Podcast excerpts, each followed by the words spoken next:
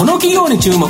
相場の袋紙。このコーナーは情報システムの課題をサブスクリプションサービスで解決するパシフィックネットの提供を財産ネットの制作協力でお送りします。ここからは相場の福の神、財産ネット企業調査部長藤本信之さんと一緒にお送りしてまいります。藤本さん、こんにちは。毎度相場の福の神こと藤本でございます。なんか今日雨すごいですけど、東京もそこそこ降ってますけど、なんか千葉がまた大変な、こ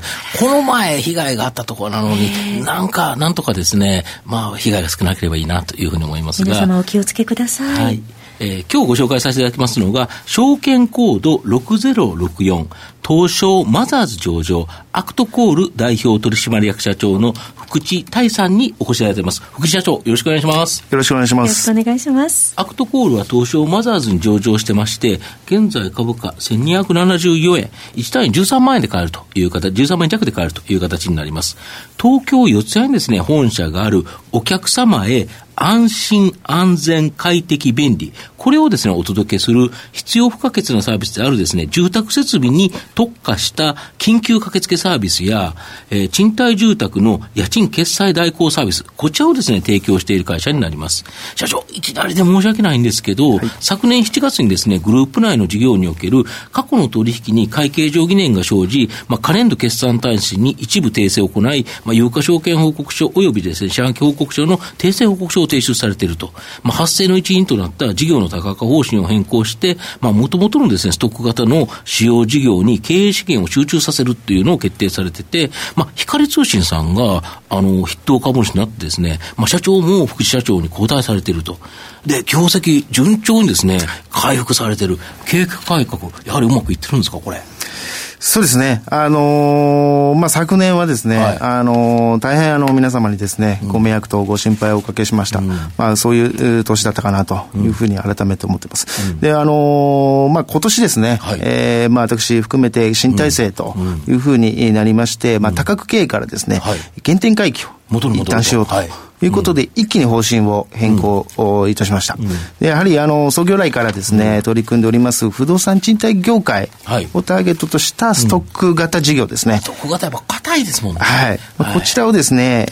経営資源を一気に集中させたことが、現時点でのですね、結果に結びついているというふうに。そうですね。業績の情報修正までしてますからね。はい。で、また昨年のですね、しっかり反省を生かそうということで、社内一度ですね、ガバナンス体制もしっかりとですね、強化して、進んでいっているという形になっています。で、このストック型事業というのが、暮らしの困ったをですね、解決する緊急駆けつけサービス、住宅設備専門のコールセンター、あと全国約1200拠点の駆けつけ協力会社のネットワーク、これを生かしてですね、暮らしのお困りごとに24時間365日対応するサービス、これが人気だそうなんですけど、はい、他社さんとの違いと、このビジネスはですね、安定的に右肩上がりのストック型収益モデルなんですけど、はい、これサービスの概要とですね、ちょっと今後の見通し教えていただけますでしょうか。はい、当社が提供しますサービスの特徴といたしましては、大きく2点、はい、ございます。はい、まず1点目はですね、サービス対象範囲の広さでございます。はいはいはい、やはり入居様からですね、かかってくる電話ですね、トラブルにつきましても、やはり年々多様化しておりまして、原因と言われているのは、特にインバウンドが増えた。海外の方が、そうですよね。そうですね。ですので、海外の方が住まれて、隣に隣接しているお客様ですとか、こういったところもですね、トラブルが、大増しているというところが、背景にあるのかなと思われております。で、2点目はですね、やはり、コールセンター、とですね、コンタクトセンターとの融合というふうに思っております。当社のコールセンターは、日常のですね、発生する住宅設備のトラブル、こういった緊急の対応をもちろん。鍵なくしたとか、そうですね。水道が止まらないとか。そうですね。を長年やってるんですが、一方で、不動産管理業務にですね、特化したオペレーション、こういったことが可能になっております。やはり、不動産会様ですとか、入居者様、そして、設備関係のですね、修理を伴う会社様など、とですね、まあ、当社のコールセンターが、まあ、いろんな関係各社とですね、コンタクトを取りながら、連携しながら、トラブルを解決するというところとですね、やはり不動産会社様もですね、やはり、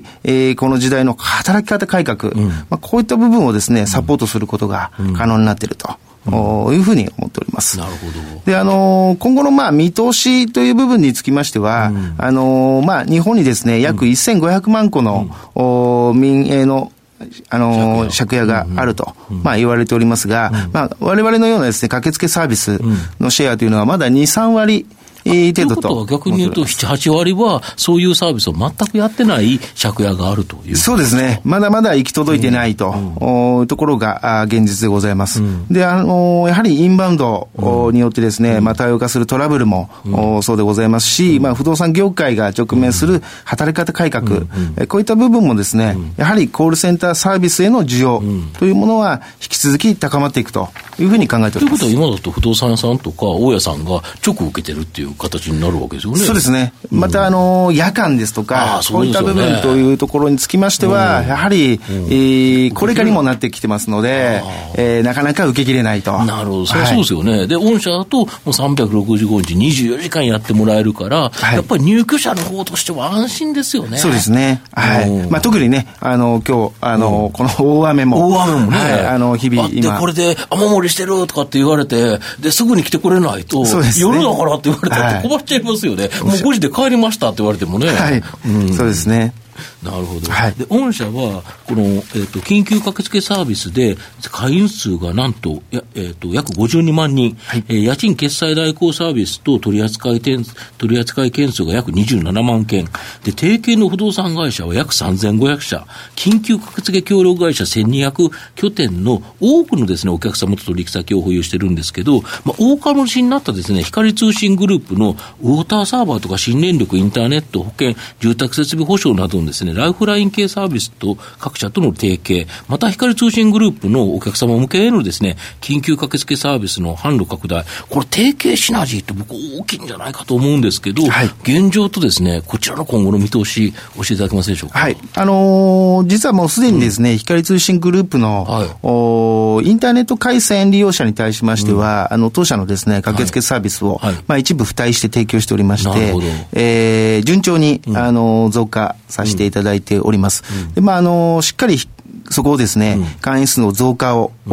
させていただくとともにですね、光通信グループが持っておりますライフラインのサービスですね、こういった部分も当社のサービスの新たな営業の販路として拡大していきたいなというふうに考えております。そうすると御社本当に多くのそのお客様、駆けつけるところを持ってるから、そこにいろんなものが売れるということですよね。そうですね。生活周りの部分すべて、対応していきたいというふうに考えてます。ほとんどすべてあれですよね、コツコツ月額でチャリチャリ儲かるやつだから、本当にストック型収益で、既存のお客様に、まあ、クロスセルという形で別の商品、光通信が持ってるいろんなものをどんどんぶつけることができるから、すごいこれ大きな本当に事業シナジーありますよね。だからやっぱり大株主になったでしょうね。そうですね。なるほど。御社の今後の成長を引っ張るもの、改めて教えていただきたいんですが。はい。まずはですね、無理に背伸びすることなくですね、しっかりと目の前のトラブルですね、こういったものを対応すると。そして既存のお客様にもですね、しっかりとこのサービスの提供を行いまして、まあ、ストック事業としての件数を、しっかりと拡大していきたいというふうに考えております。で、また外部のですね、コールセンターの会社とですね、提携を行いまして、まあ、いわゆるインバウンドや働き方改革、また少子高齢化、こういった部分も目をつぶれない現実でございますので、環境の変化にですね、柔軟に対応できる体制や確立、そしてサービスの拡大をですね、しっかりと行っていきたいというふうに考えております。で、やはり創業代からですね、まあ当社がこう培ってきました、まあ住宅設備トラブルのですね、まあいわゆる細かい内容であったりですとか、家賃の引き落とし決済データですね、こういったものを活用して新たなサービスにもですね、今後取り組んでいきたいと考えております。そうですよね。御社52万人のところがあるから、強烈なビッグデータがあるから、これがまだデータでまだ使われてないから、宝の山ということですよね。そうですね。これをやると本当にいろんなサービスが今後展開できる可能性があるということですよね。東野さんいかがでしょうか。これは月額制なんですか。はい、月額制とですね、はい、一部年額制で行っているサービスもございます。それの比率によって収益への影響って随分変わってくるんです。そうですね、創業来は年額版ということで、はい、行っておりましたが、やはり不動産管理業務という、ストック型の方にですね、はい、少しシフトしまして、今は月額版の方が多くなってきたという形になります。今流行りのサブスクモデルということだと思うんですが、はい、最後まとめさせていただきますとですね、アクトコールは昨年、大きな問題があったと思うんですが、この事業多角化方針を変更、筆頭株主にですね、光通信を迎え、従前のですね、ストック型収益事業、これに回帰する経営改革中の企業という形になります。すぐにですね、その効果出てまして、直近もですね、業績の上方修正を行う、非常に勢いがあるという形になります。今後もこの既存ビジネスの安定成長、これは期待できると思いますし、光通信との提携、これによるですね、大きな上乗せ、ここもですね、来期以降期待できるんではないかなと。不死鳥のようにですね、復活途上のこのアクトコール、やはりですね、この相場の福の神の注目企業になるという形になると思います。今日は証券コード6064東証マザーズ上場アクトコール代表取締役社長の福地泰さんにお越しいただきました。福地さん、どうもありがとうございました。ありがとうございます。藤本さん、今日もありがとうございました。どうもありがとうございました。 IT の活用と働き方改革導入は企業の生命線。東証2部証券コード3021パシフィックネットは IT 機器の調達、運用保守、クラウド活用まで情報システム部門をサブスクリプション型サービスでサポートし、企業の IT 戦略を応援する信頼のパートナーです。取引実績1万社を超える IT サービス企業、東証2部証券コード3021パシフィックネットにご注目ください。この企業に注目、